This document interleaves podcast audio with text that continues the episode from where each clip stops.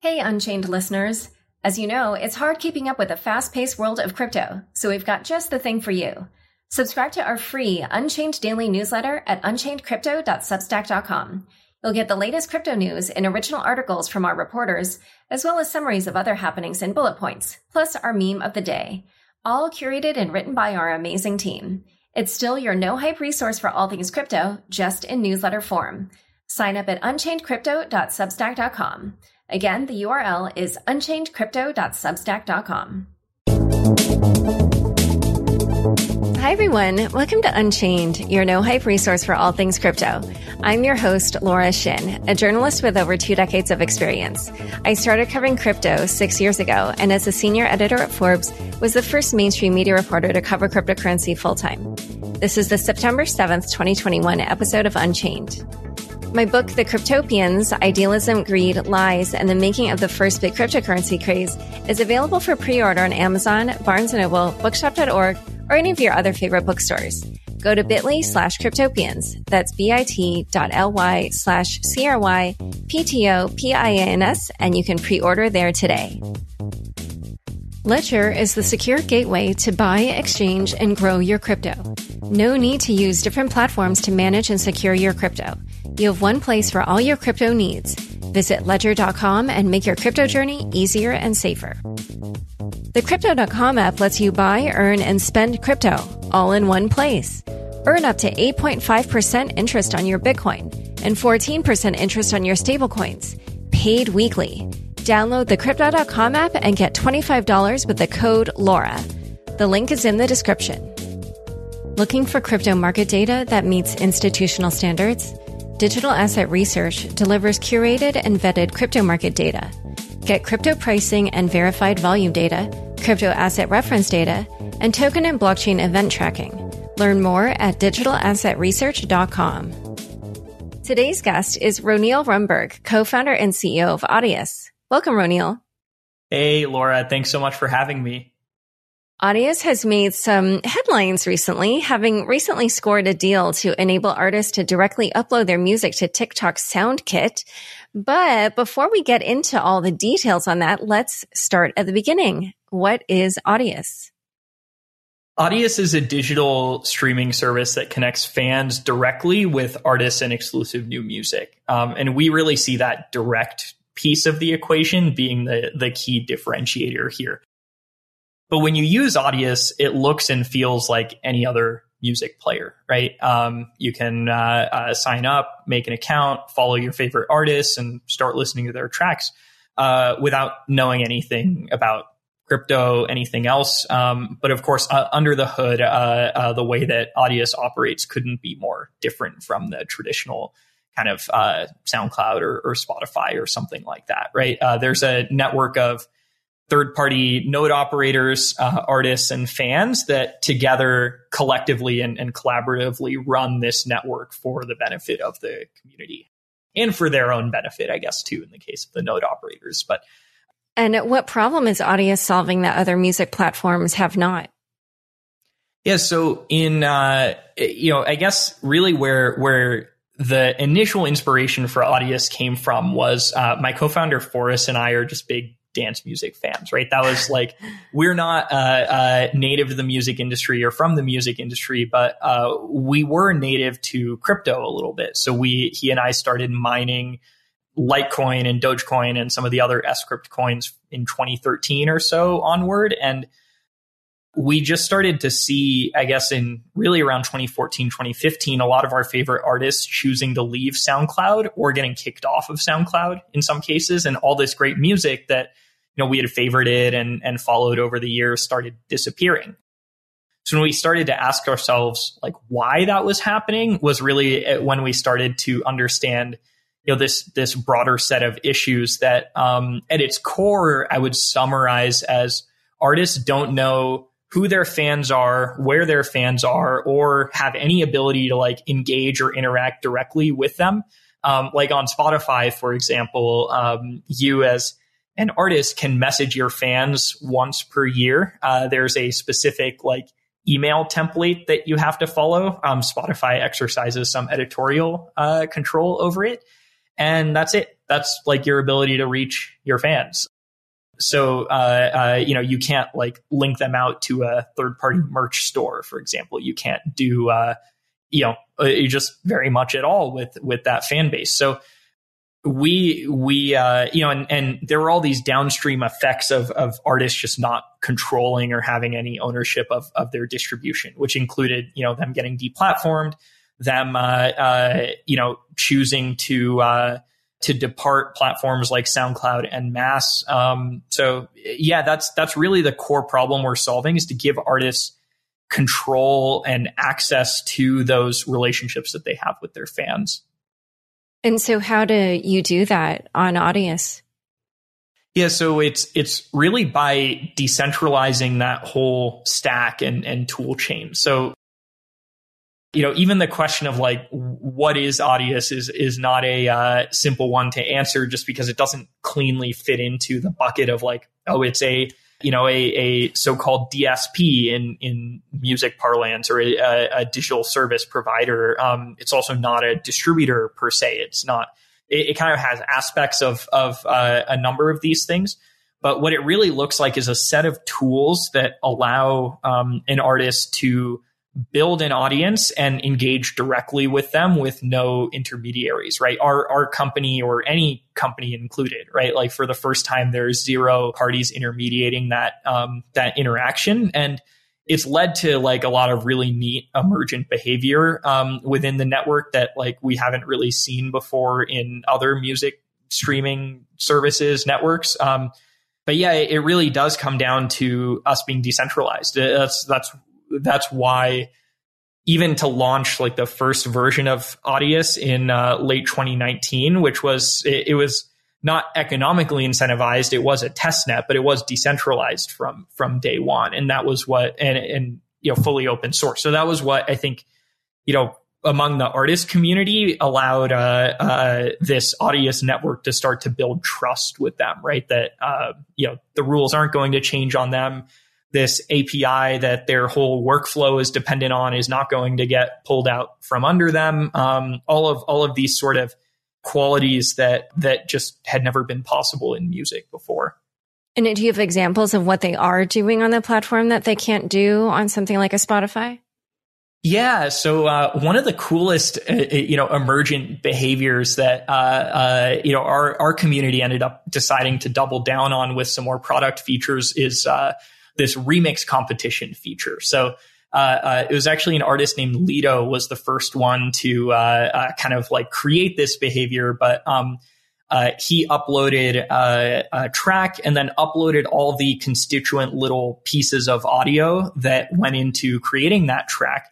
Um, as as separate tracks that he flagged as downloadable, so anyone could go download that raw audio, and then he went and posted on Instagram and told his fan base, "Hey, uh, if you all remix this track using those uh, stems that I uploaded and tag your track with just the you know like hashtag uh, uh I forget exactly what he he did. I think it was like uh, uh, the name of of the track or something. Um, he could then go search that hashtag, find everything that remixed it, and then he did a Twitch stream like going through and listening to them live and giving feedback, and then engaging. So it was really, really fun. And, uh, and we were like, this is, this is so cool. Like there has to be a way to kind of better enable that. Um, uh, so we we kind of built out like a little bit of UI for this, uh, and then RAC I think was the next one that that ran a, a remix competition um, with this. But now there's actually there by that time there's actually a way to formally tag a track as being a remix of another track.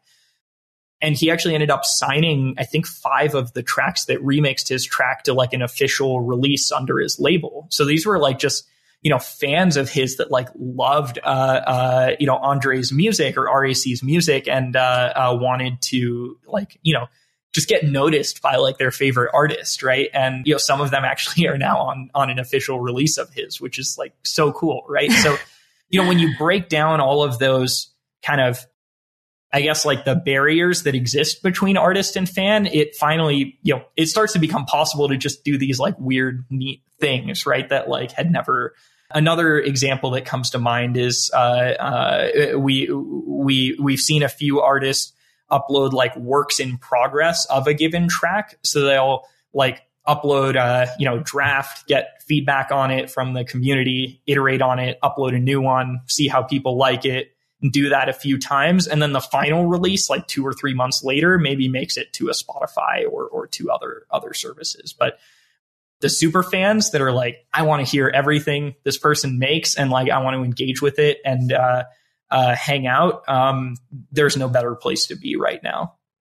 Wow, I I love this. It sounds so cool. I mean, it just sounds really fun. It's like um, a little DJ mixing party on the internet or something. Um, so something that's interesting to me about your platform is at this moment in time, I feel like people typically think of anything that brings together culture and crypto as involving NFTs. And that's actually not the main way you're using blockchain technology. Um, at least I, I, believe so based on my research. So, um, talk a little bit more about the crypto aspects of Audius. Totally. Uh, no, you're, you're spot on there. Um, the the only integration of NFTs today in Audius is uh, as an artist, you can run like a little uh, storefront page on your profile if you'd like to. So uh, uh some artists like uh, uh, 3LAU or RAC have these collectibles tabs that they've turned on on their profile, and they just put um, you know all the NFTs they've minted and that they've owned there. So it's kind of like this directory that links out to, you know, whatever market might exist in that, like on uh, OpenSea or SuperRare or where, wherever it may be. Um, but yeah, no, we, we aren't, you know, a, a native NFT platform by any means. Um, what Audius uses, uh, uh, you know, I, I, blockchains plural for, and I, I, can get into like more more of the technical detail around that is effectively a coordination layer for this network. So there are these off chain nodes um, uh, that host content, host metadata, and kind of do the work that is required to keep the network functional and, and alive, right? Like, um, you know, the the way that the network is is set up, uh, our company could go away tomorrow, and and you know, the vast majority of us here would uh, uh would continue to work just fine, right? It's because it's being operated by the community, but there's what what the kind of you know Ethereum at the center on the node operator side, and then Solana on the uh, content engagement side provide are this sort of like unified source of truth for a number of questions, right? Like who are the nodes on the network? Um, are they in a healthy or valid state? Um, and then on the content side, like what is all the content in this network? Who has engaged with it? Who has the ability to update or modify it? Um, so by doing that, we can kind of like anchor trust with these small pieces of data on chain um, that refer out to data being stored off chain on on these community operated nodes. Okay, and so for the metadata, it's just like kind of you know who who wrote this track or who performed it, and does that include kind of like royalties, the way that you know a Spotify will pay you for streams? So it's every time it gets played, then like different people who participate in mm. that song will get paid or how does that work? Yeah, it, uh, uh, so it includes everything from, you know, the title of the track and the cover art for the track and, you know, the name of the artist and, and things like that, um, to, uh, uh things like revenue splits as, as well. So, uh, the network doesn't natively split revenue today, uh, although it does allow you to like define um, uh, those splits within the metadata. Because um, that's that's something that you know I, I think our our community had always uh, uh, planned or wanted to build towards over time, right? Yeah, like even um, even in the absence of that, like there is a quite a bit of like content that you know both independent labels have uploaded and uh, a few of the larger players have have uploaded and basically they handle the splits on on their end right now. So um, you know there there's one address that's getting paid out royalties and then you know that company can decide hey oh i need to split this however i do or, or what have you. So so yeah on the metadata side it's really more just like uh, uh, you know all the things that go around the audio file itself to make it have meaning or you know make it interesting. And then you also have the audio token. So what functions does that perform in the audio system? Yeah, that has three core functions. Um, it secures the network. Uh, so the people who run the nodes that actually um, do all the work that makes the network functional. Um, they stake the token to to be able to run that node, and then they earn fees back from the network proportional to uh, uh, to the size of the stake and the number of nodes that they run. So. Um, one of the kind of strange things about uh, uh, Audius, the Audius network's needs compared to like a lot of, say, layer one blockchains that have their own nodes, is that the need for storage grows you know, forever, right? Like the more people upload, the more people engage, the more you need. So the way that the node uh, infrastructure is set up, it's not like there's a fixed kind of processing capacity. It's like the more nodes there are, the more can be stored, the more can be served, uh, uh, et cetera. So like the crypto economic structure has to kind of like, you know, incentivize a much larger amount of storage to be on the network than the network actually needs at, at any given time. Um, so uh, anyway, yeah. So secures the network. Uh, the token also uh, is used in governance. So um, you know, from the time the token launched uh, in October of 2020, um, our team was uh, uh, no longer capable of making any changes to the code that powers Audius, both.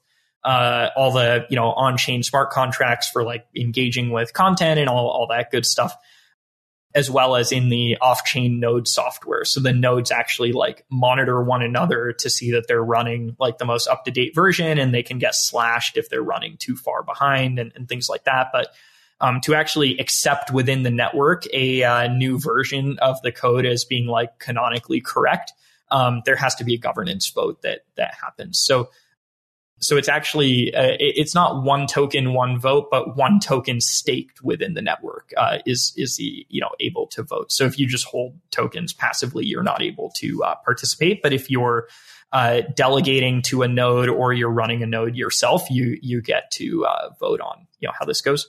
And then the third pillar there is feature access. So um, as an artist, you actually if you hold and stake some number of tokens, you get access to additional distribution features that uh, may consume more resources at the network level. So uh, the NFT feature is actually uh, uh, one of those. So if you hold more than uh, 100 audio tokens on your Audius account, you're able to set up that uh, collectibles tab and collect, or sorry, connect external wallets and, and stuff.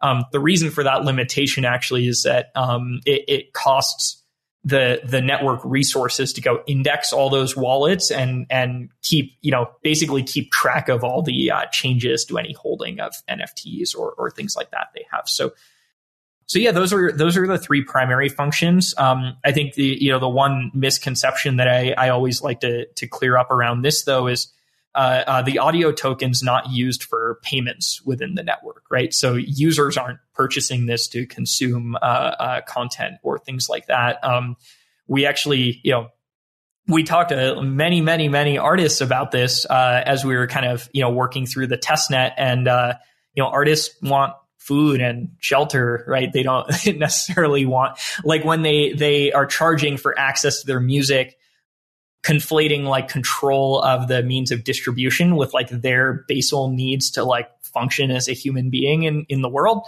uh, uh, I think you know is is a very dangerous uh, sort of game, right? We we tried to uh, you know based on on all of that feedback, I think our our uh, you know the intent with a lot of that design was to separate these things, right? To um, to say your your ability to control your distribution should not come in direct conflict with like your ability to you know feed yourself and support yourself right? Um you know and and mixing them creates some some kind of you know weird dynamics right? Where the artists that you know are are say uh, uh, selling what they earn to you know support themselves uh, uh that uh, you know means they're losing control of the distribution that they're making valuable, right? Which is not the, you know, we felt not the right sort of incentive structure to create.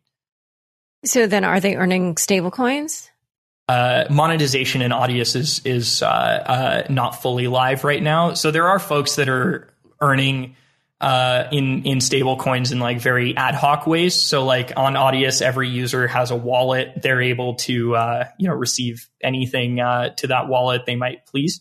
So so there's kind of this like ad hoc economy that's that's emerged around that, um, just because there there are so many people now on on the network that have uh, these wallets. But uh, no, the more formal features on monetization are are still, I think, being iterated on and, and worked on by the community. I, I, think the the first goal was was always to build a meaningful enough audience uh, within the network that like it actually started to make sense for someone to think about monetizing it. And for the first time, I think in the last three or four months, uh, there's some accounts on on Audius with tens of thousands of followers, like 20, 30, 40,000. Um, that for the first time became enough that someone could think about, hey, if, you know, two or three or 5% of my audience might convert to a paid uh, engagement, like a paid subscription to me or or something like that. Um, that's now like a real amount of money for them, right? Like three, 500, 600 people uh, uh, engaging on something like that could really move the needle for uh,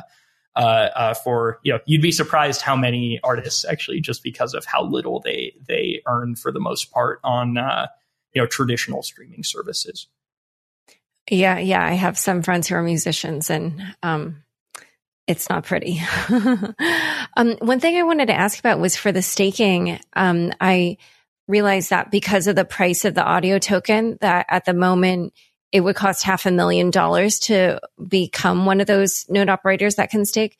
And that's, I mean, actually, I think compared to, um, just trying to remember what the dollar amount was when staking launched on the beacon chain on ETH2. I think it was like 16,000 or something. Um, but I was wondering, like, like, is there a reason why it's so much more?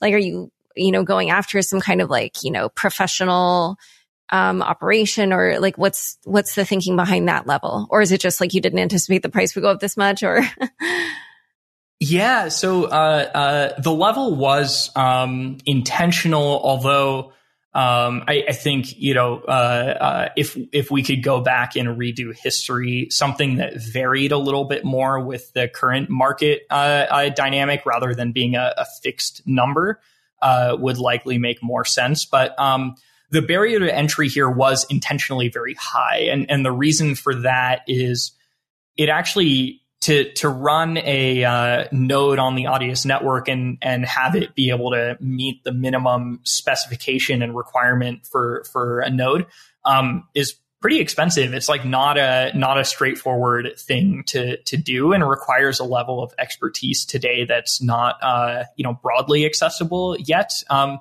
so that's actually why there's a separation between uh, you can delegate tokens and you can delegate as, as little as 100 tokens um, at a time.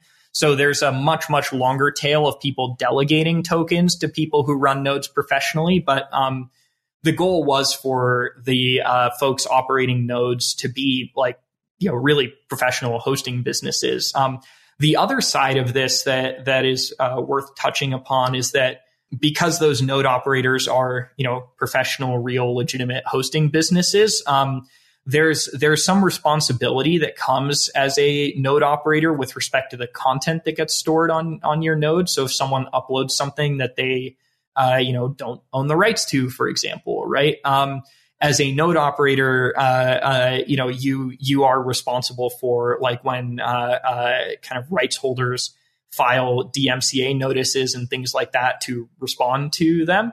And I think that's wor- something worth calling out is that decentralization uh, uh, does not need to mean like you know mass sort of uh, infringement of rights, right? And that's why um, that's why the incentives around the network were structured this way, right? Like the the node operator archetype that is on Audius, right? Someone who has the level of resources that you just mentioned to, to be able to come on here, you know, has no interest in hosting like things that uh, uh, draw like uh, uh, the wrong kind of attention, right? So um, that's actually why you know Audius has not really had uh, uh, run-ins or issues like on um, on on that front, right? Like, you know, our our goal with designing this network was to help artists get paid more, right? Uh, not to, to to defraud them or to to you know take away their livelihood through like you know people putting stuff uh, up that that you know they uh,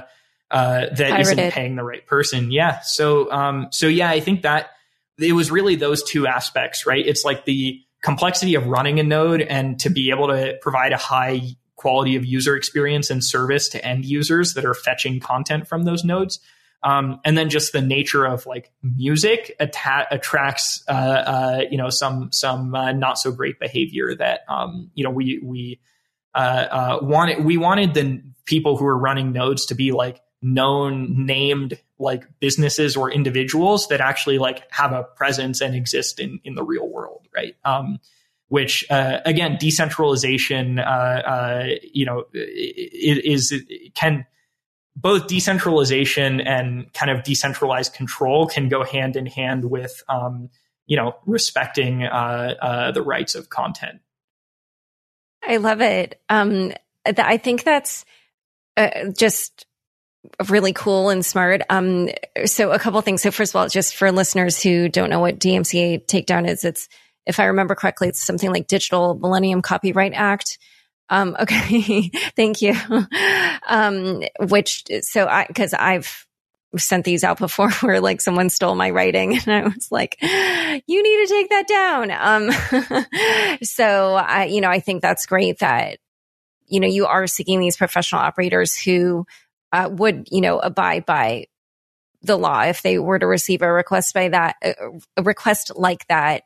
Um, and you know it's interesting that you just raised this issue because i was going to ask you um, like i noticed two years ago the verge wrote an article calling your service a copyright nightmare and said it was at that time full of pirated material.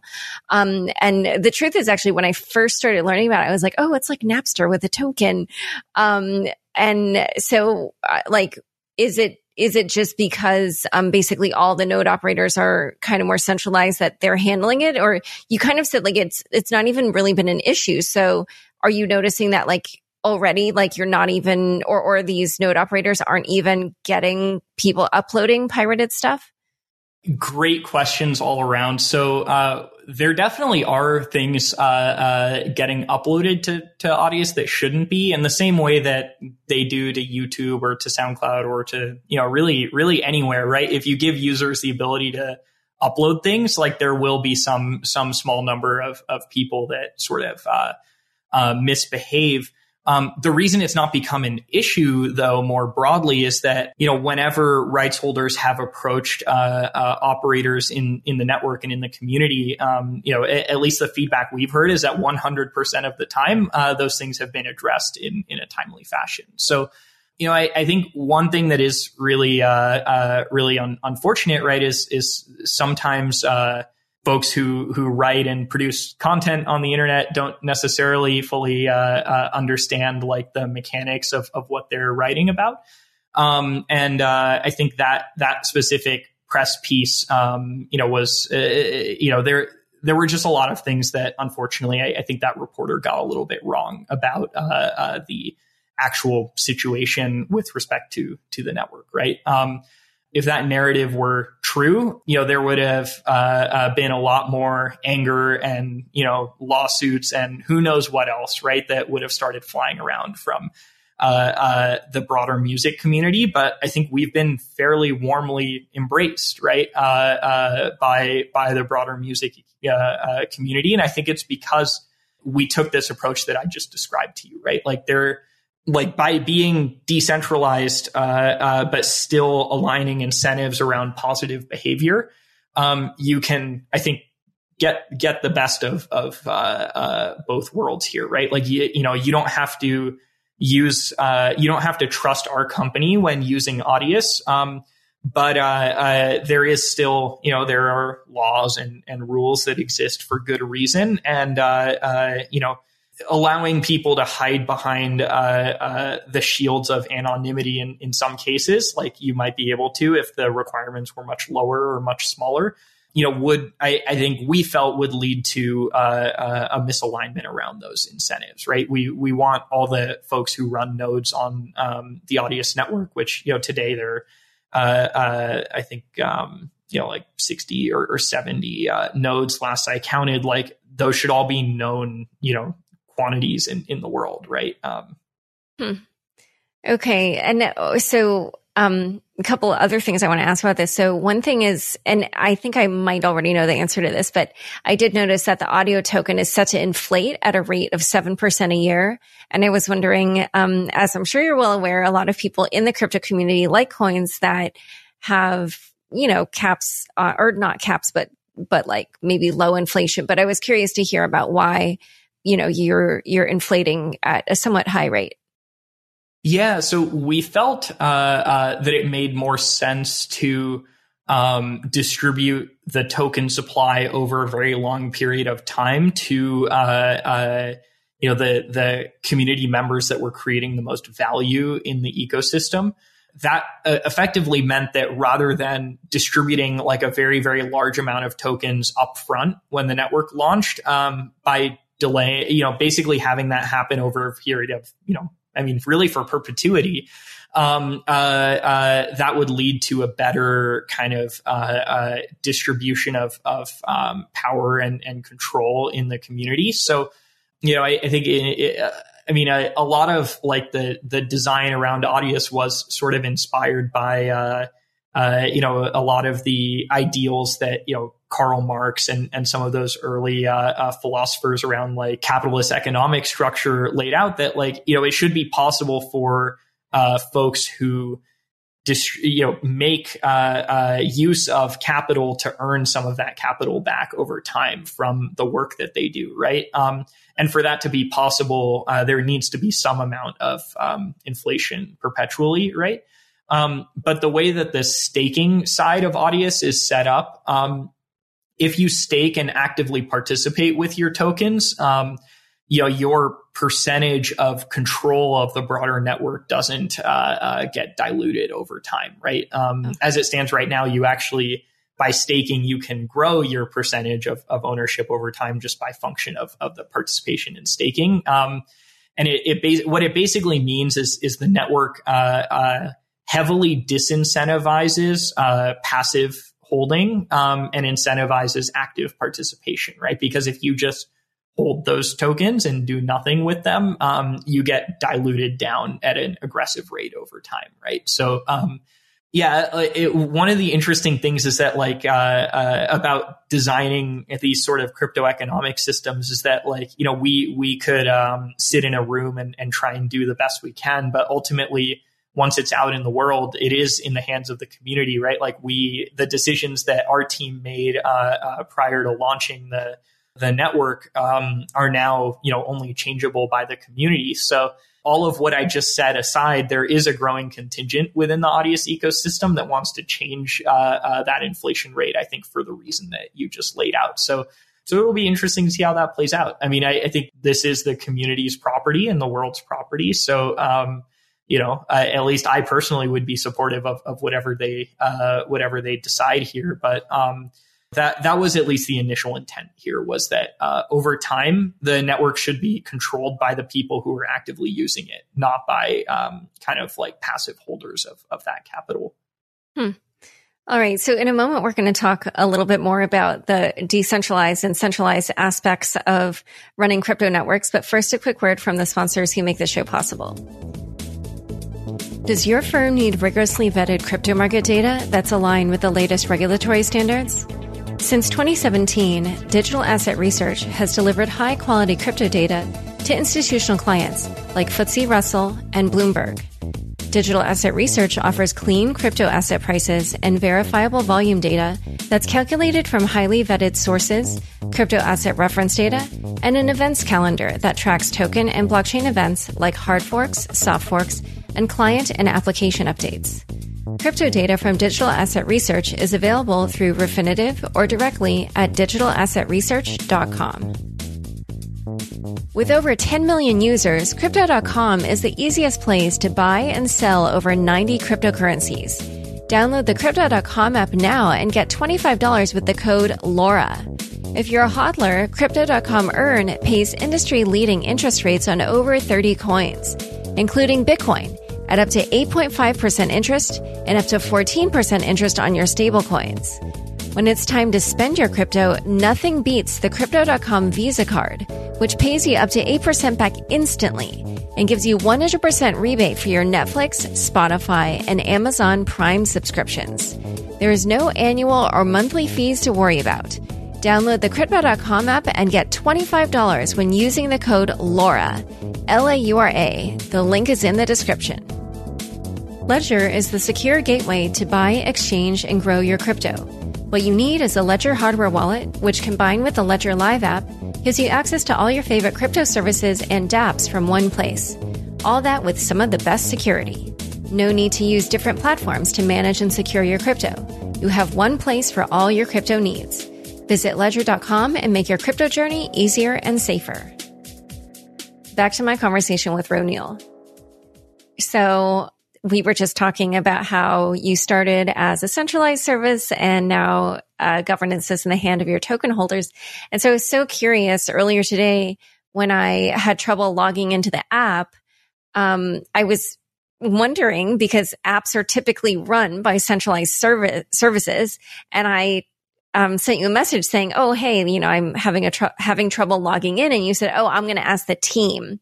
So I was wondering, is that a centralized company that you were referring to there, and is it a centralized company that's running this app on the decentralized protocol, or um, is it because like you know, Ethereum has this foundation and the foundation um, funds these different teams, you know, working on different clients or whatever. Or, or, I mean, it can be outside companies too, but um, so it's kind of curious, like what is centralized in Audius and what is decentralized? Yeah, so uh, uh, there is a um, Audius Foundation that controls the uh, kind of like the project's treasury and and allocates those funds uh, out to companies like uh, uh, my company. Um, so there are a few other companies that now exist in the Audius ecosystem as well that you know get similar kind of grants from from the foundation.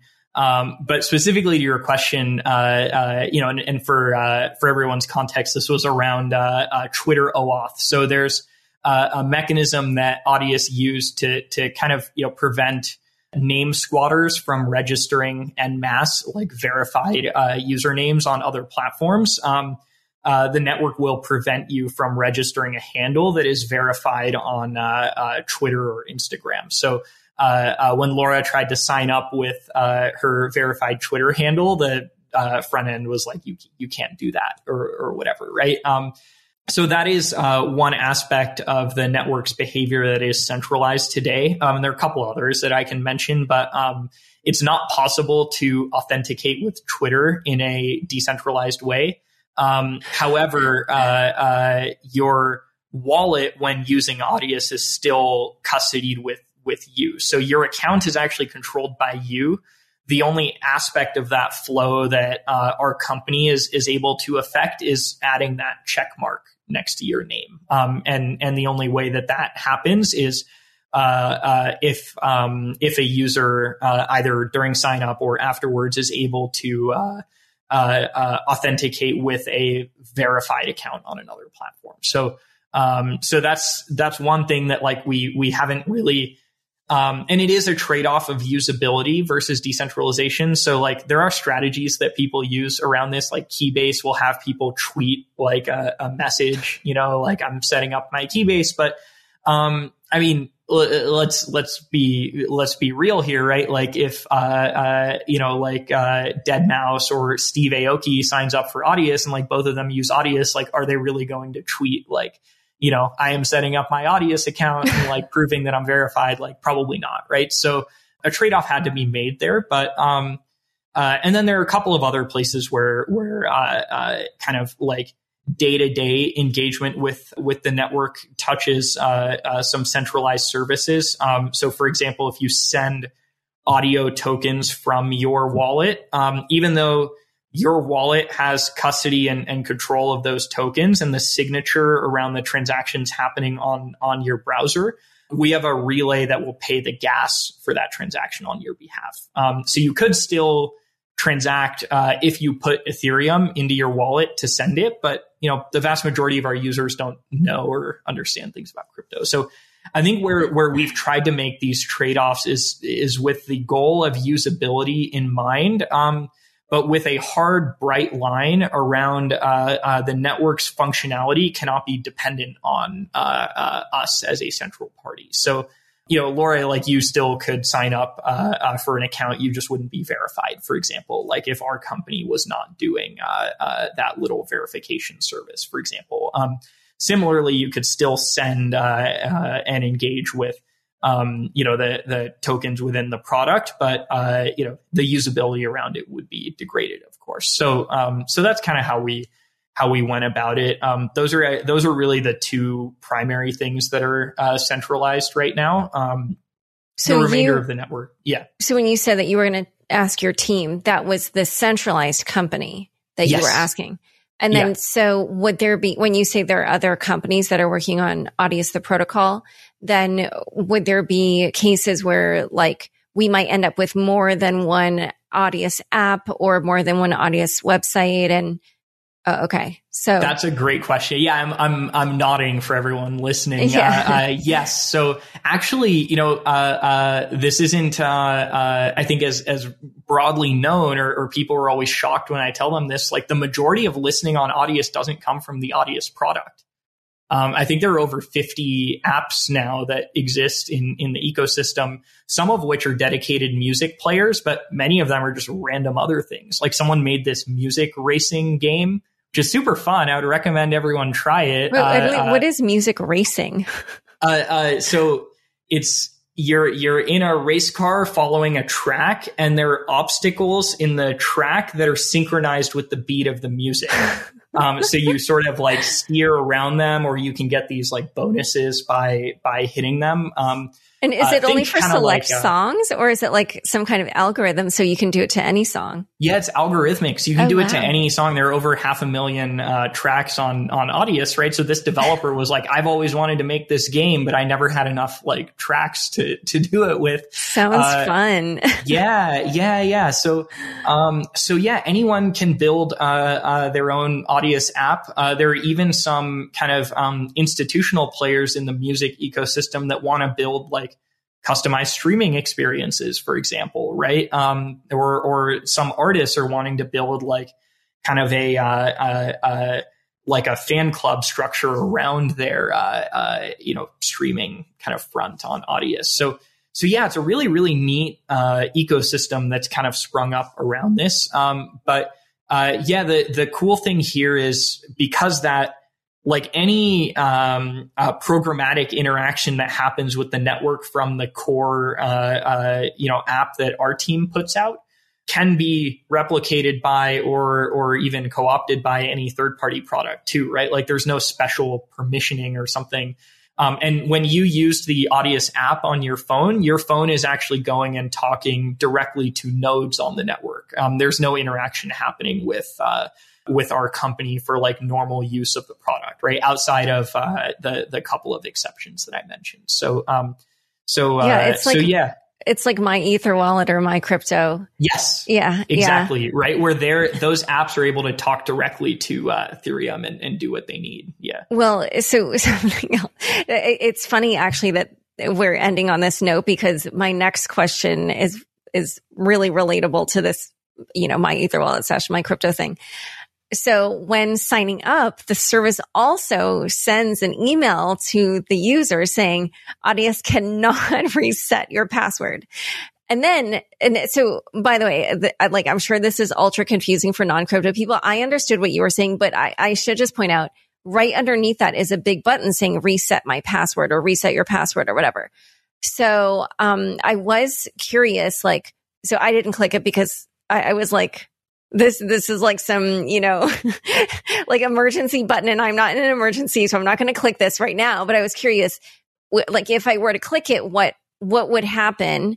Um and and like yeah I, i'm assuming it's not something that goes through your company. Well i don't i have no idea. What what what goes on uh, yeah. So, uh, uh, what you're interacting with is this kind of novel uh, account management solution that our team developed called uh, Hedgehog, which is sort of a reference or homage to uh, there's this parable of the fox and, and the hedgehog, right? And you know, the fox is is quick and agile and can do many many different things, whereas the hedgehog is only really good at like becoming a ball and then it's spiky and predators can't get it, right? So what we were trying to say with the parable there is like MetaMask is this amazing Swiss Army knife. Um, but for an end user, it's like very difficult to to set up and and use. Um, whereas this Hedgehog solution is like dead simple from a user's uh, perspective, but it makes a significant number of trade offs that may or may not make it make sense in other applications. But we felt uh, around Audius it, it, made sense. So,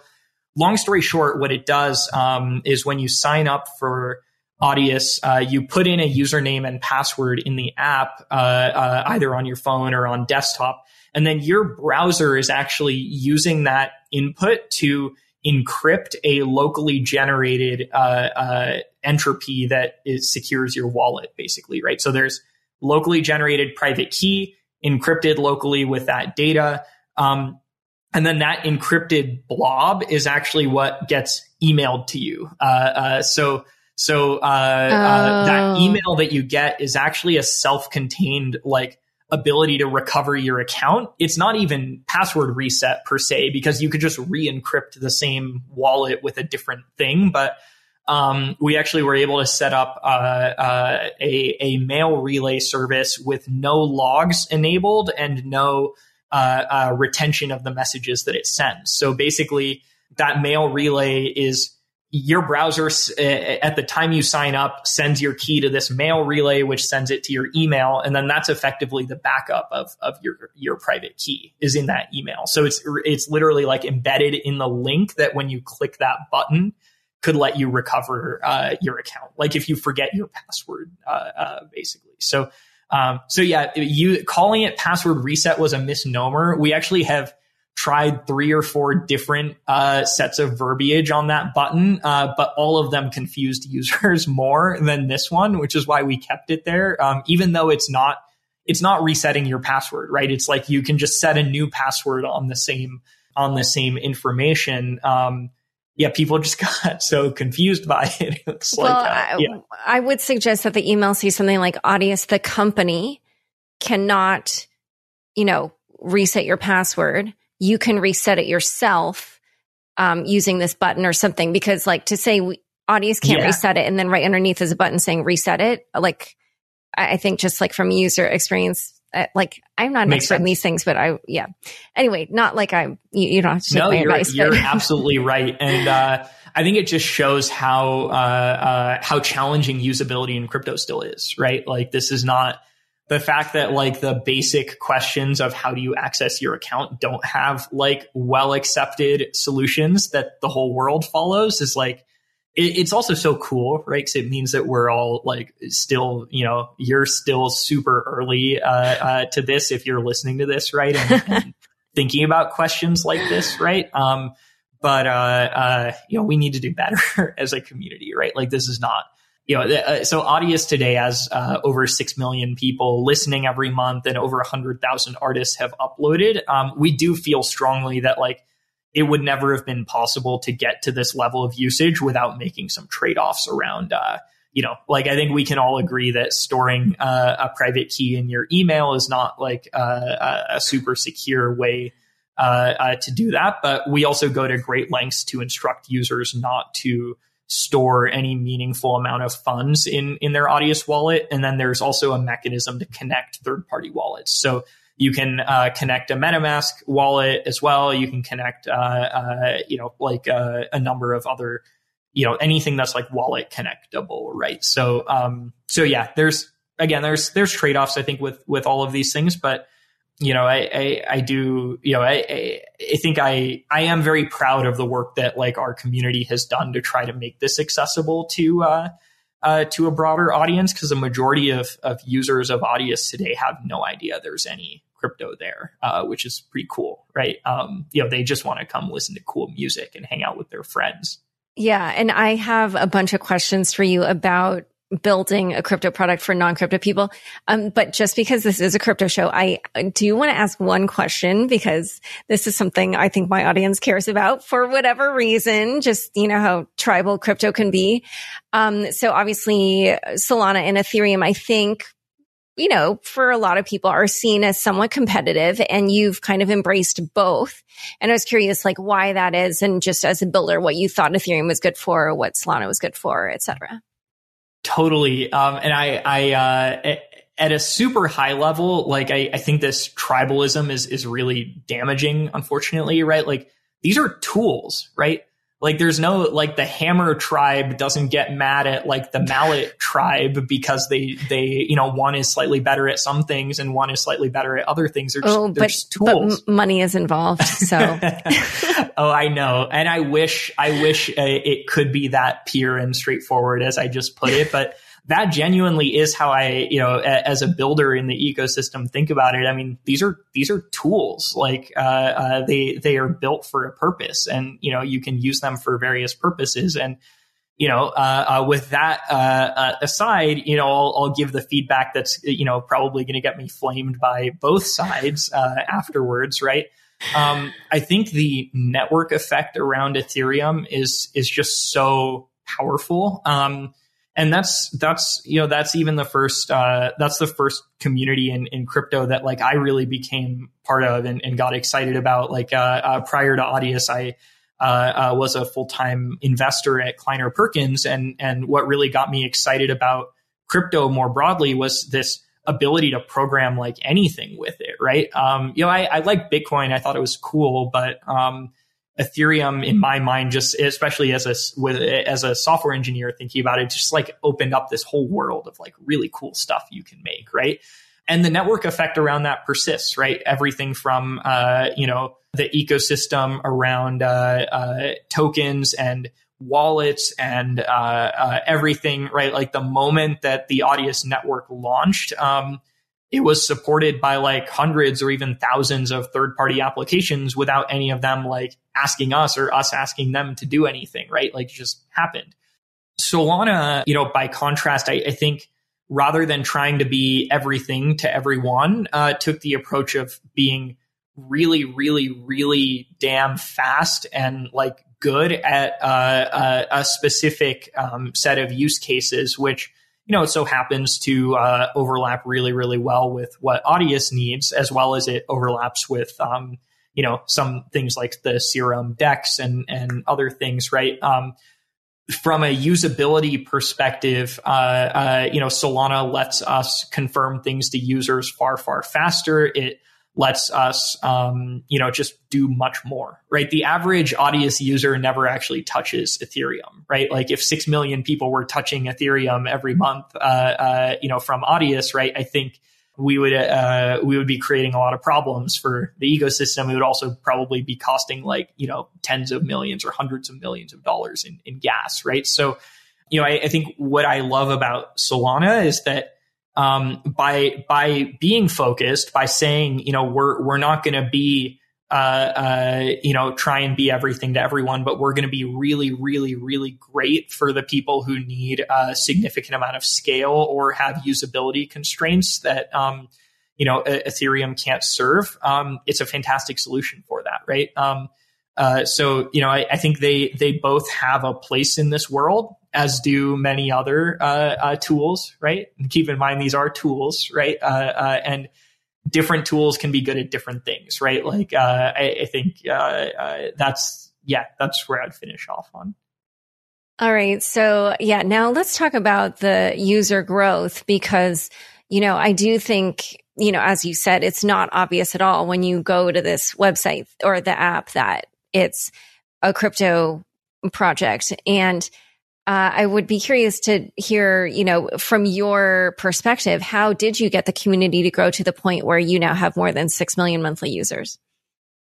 Yeah, I mean, I, I think the credit all lies with uh, with that very community, right? Um, our little project team that built the first version of of Audius and now has like a, a much more diminished role in the ecosystem, just given the the size and the scope of uh, all the, the various work that's going on that the foundation supports and and other things. For for our little team of 20 people to be uh, uh, supporting 6 million users just would never have been possible without the community's kind of embrace and uh, support and active work being done to to do that right? Um, I've been explaining this a lot to uh, traditional tech people lately because, you know, as I mentioned, that's like the the world that I kind of came from before before working on Audius, and uh, uh, people are just shocked when they hear that you know our, our team is so tiny, and uh, we're not that tiny compared to other crypto projects, right? Like everyone here listening knows that, but when the community is effectively the marketing team, the hosting team, and infrastructure team. Um, they are like an extended developer team. Um, you know, they're like more community people building uh, uh, with Audius than there are like you know people at, at my company. Um, you know, you can do so much more by like opening up um, opening up those those uh, uh, floodgates, right? And but were there like any pivotal moments where you felt like, oh, that is what really you know got like yeah. this yeah. Like were were there kind of like bursts of new users that that came to the platform?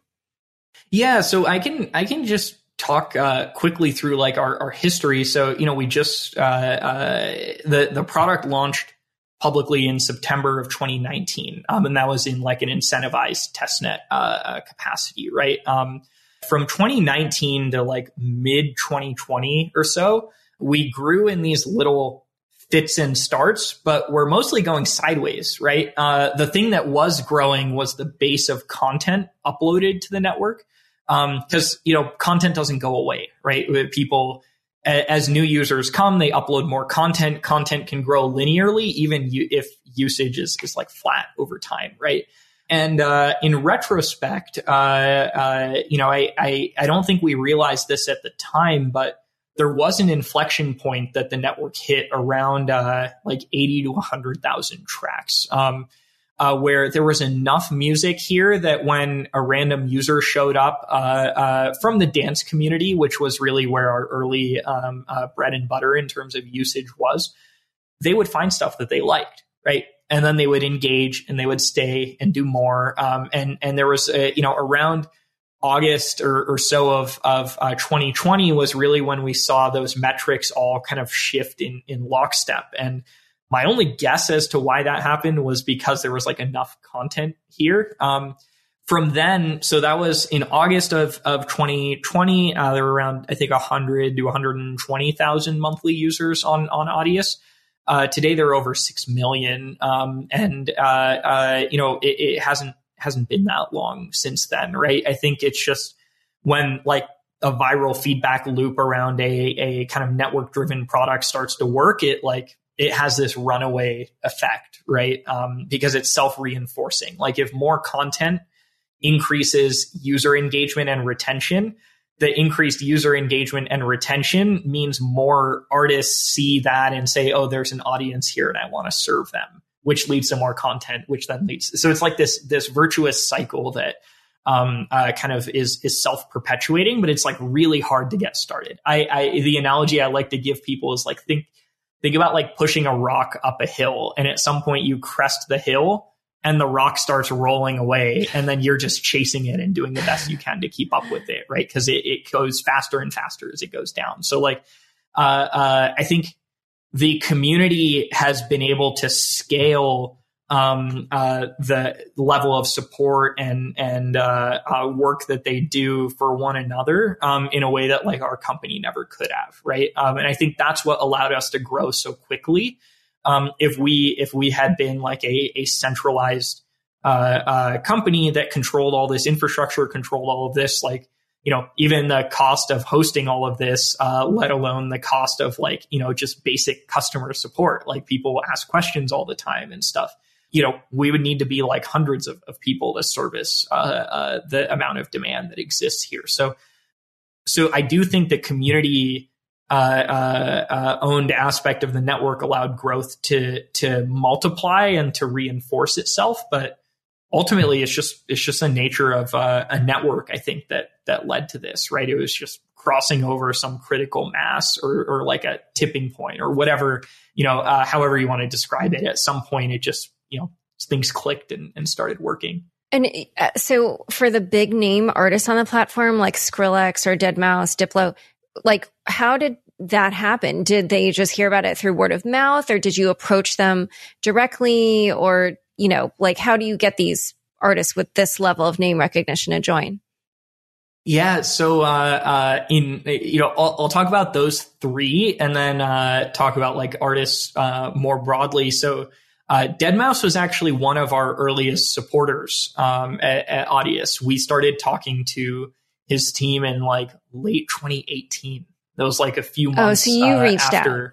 Yes, yeah. So we we got in touch with uh, uh, him and, and his team, um, and uh, he had specifically been looking for something around this. I mean, actually, one of the early theses, like when we were thinking about Audius, was you know really looking at like what Tidal did or tried to do early on, which was to to say like we're going to make all of the uh, artists that use Tidal like owners of, of Tidal they literally went and like issued um, uh, stock warrants to to uh, those early artists um, that were on that were on Tidal. Um, the early kind of target list that we went after because we took a lot of inspiration from that right? I think uh, they they fumbled a lot of things along the way. Um, i'm hopeful that under new ownership they can uh, find find their footing and find their way to you know some cool stuff. But but Deadmau5, uh, uh, Joel was one of the uh, earliest supporters of of Tidal. Um, so when he,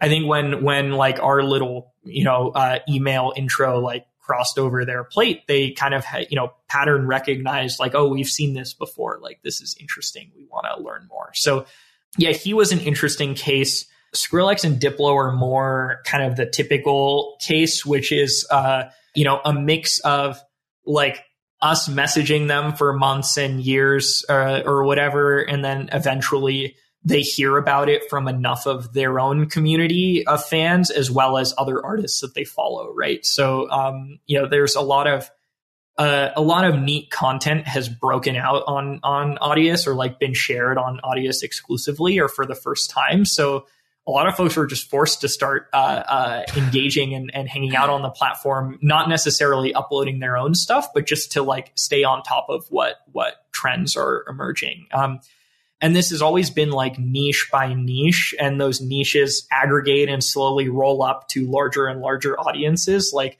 one of the earliest niches that uh, got really excited about Audius was this Jersey Club community, uh, which is like a specific uh, they have a specific sound uh, of, of music that they produce. Um, there are a few really influential and notable folks in that community, like Rel and, and a couple of others that you know kind of anchor it. And um, you know, a few of those really early folks just happened to come across like some press we got around the product uh, launch, like in 2019, and we're like, oh, this is cool. We're going to try it, and that was enough to get the whole community on. And uh, uh, those people retained and engaged really, really well. So so for a Diplo or a, a, Skrillex, I think the sentiment that needs to exist for them to want to engage with a new product is that enough of their peers and enough of their fans are already there, right? Um, so so uh, so yeah, we slowly rolled up to that, um, uh, and uh, today most uh, most of our work on artist advocacy is just fielding inbound uh, uh, which you know is just the tables like turn very dramatically, right? Um, we stopped being able to do outreach, uh, but you know in the early days, like I would just sit in DM and cold email people and be like, "Please try this," uh, uh, you know, like and you know, yeah. Uh, today things are things are you know we we just couldn't couldn't keep keep doing that um, uh, given the scale that we were at. So like even starting to rely on the community more to educate one another um, and and uh, advocate this you know more more broadly more publicly so our artist advocacy work today is really focused on helping Audius appeal to uh, new and, and different types of music creators and, and music listeners so um, you know, as I, I, mentioned, like our, our early user base is, has been mostly dance musicians. Um, there are a lot more folks in, in hip hop coming on uh, uh, now. Um, and Latin music's the other area we've seen uh, a ton of growth more mm. recently. A lot of that has been driven by kind of, I think those communities being functionally similar in a lot of ways to the way dance communities are, right? Like it's, it's, um, uh, it's less top down structured organized content and much more this like grassroots like things emerge from from this like diaspora of like crazy things happening or, or whatever. Um, and Audius is much more well suited, I think, to that like kind of uh, uh, grassroots, bottoms up sort of approach than uh, you know like the very top down, like you know like institutionalized content kind of approach, right? Um, uh, yeah. So it's kind of amazing we went this far without getting into the TikTok deal. So we have to do that now because we're already over time. So Audius was selected as TikTok's partner to enable song transfers on the platform. What does that mean and why is this such a big deal? Yeah. So, uh, uh, just, just setting some, some context to, to kick us off, like, um, it's actually not very easy to upload audio into TikTok. Um, you'd be surprised, like the the way the ways that people do it. Like because ha- how do you get like an audio file like an mp3 file or something onto your phone right? Um you, you know people will email it to themselves and then like put it into the files app on ios. Um, and then depending on uh, your permissions tiktok may or may not be able to access it. Um, it's actually like not not very simple to a point that like there are artists in our community that will hold their phone up to their laptop and like play the track and record it into TikTok because it's easier to do that than to go through this uh, this rigmarole. So, uh, what the Audius integration enables is is a solution to this problem. So you can uh, uh in Audius on any track that you yourself uploaded, um, there's a, a one click share to TikTok button. Um, and if you click that, uh, uh, the content gets pushed into uh, uh your TikTok account. So if you're basically if you're using the Audius mobile app, and then you uh, assuming that you have TikTok installed, it just opens TikTok and pushes the content over. So the reason that's I think you know exciting for the Audius network and and community, right, is that it it now for the first time lets artists uh, kind of draw on the audience that they have on TikTok. Uh, there are some folks uh, in Audius like Wookie, for example, and uh, uh, uh, Dillon Francis is another one. Um, I mean, there are people with millions of, of followers on TikTok, right? That um, they haven't been able to monetize very well to date. They now have a chance to to kind of start to uh, uh, draw some of that audience over to uh, Audius because the sound when it's in TikTok actually shows as oh it came from uh, uh, Audius and, and whatnot. So we actually even as a result of that, you know, there there's been a significant kind of uptick in in uh, usage metrics just from people seeing those sounds starting to to float around on TikTok. On the TikTok side of things, I think. the reason you know they were excited about this was it just you know it made it easier for artists to to upload stuff. Um, and it's also worth saying, like, we're not the only um, application that has that functionality. So, like Ableton and uh, some other uh, uh, sort of like audio production tools have have this natively as well. Um, but we are the first streaming service to to have it. So I, I think for the the kind of um, average creator, uh, this has been a much lower kind of friction way to get content into TikTok than to like go into their, you know, Ableton and and set up a new export and and do all this sort of stuff. So yeah. And so uh, you know, obviously Audius doesn't have the artist base or even, you know, the anywhere near the number of songs that like a Spotify or Apple Music has. And I did read you have close contacts, I guess, at, at TikTok. Um, but I'm sure also you must have had something in your pitch that they found compelling, like, or, or maybe it doesn't matter to them the number of songs that are available. Like, like, do you have a sense of, you know, what it was that w- appealed to them about choosing a platform that really is, you know, still so much smaller than these other ones that could have been selected? Yeah, so uh, I think a couple of things there. Um, I, I, don't think this is like a mutually exclusive sort of uh, uh, thing, right? Like TikTok is is within their rights to uh, enable other platforms to do it too. Uh, however, um, I don't think Spotify, for example, has the rights to redistribute content that's in Spotify right? So um, uh, uh, a lot of folks um, uh, uh, don't don't realize this. For everyone listening, you actually can't upload things to Spotify yourself. If you're a musician, you have to sign up for a third party distributor service, and you give them your content, and they push it into Spotify. Um, so it would actually be the distributor's kind of role to to push it into TikTok as well, not uh, uh, Spotify's. So um, you know, all that said, who knows? Maybe they will strike uh, some new licensing structure that allows them to to do that. Um, but uh, in in the case of Audius, right? Um, you know, the the user who uh, uploads and manages the account has you know the the you know, full control of that content. So if they are the ones, that's that's why only the person who uploaded it is able to actually push it into TikTok. Um, you know that's the equivalent of them like uh, doing a drag and drop upload just directly to TikTok. It just so happens that TikTok doesn't really have a, a, a good, you know, a good user experience or workflow around that. So, um, okay. um, so yeah, I think it was just a matter of um, there aren't really. You know, I, I kind of referenced this earlier. Like, Audius is some parts distributor, some parts streaming service. Um, there's no other like hybrid kind of approach that that covers both sides. Yeah, it's like because it's just a flatter structure that is, yeah, that's fascinating, actually. I mean, uh, there's so many things about how crypto networks will change business models that I find really fascinating, but this is like a prime example. Um, okay. So we're well over time, but I just want to ask what's next for Audius? What do you have up and coming over the next several months? Yeah, so uh, uh, there's so much coming up, uh, and so much that I don't even know is coming up because there are like just people in the community working on on cool stuff. But the things that I'm personally most excited about, at least, are uh, monetization tools being much more fleshed out over over the coming months. Um, there, there's uh, uh, a lot of interesting stuff in um, uh, in the pipeline that uh, uh, will help artists like better understand and segment their audience. So, like a lot of artists today just don't really have good answers to basic questions like who are my fans how do they find my content stuff like this so uh, all of that raw data exists in Audius right now, but uh, uh, you know you need tools to be able to explore it and like understand it. Like think like BI tools for artists. So really excited about that um, as well.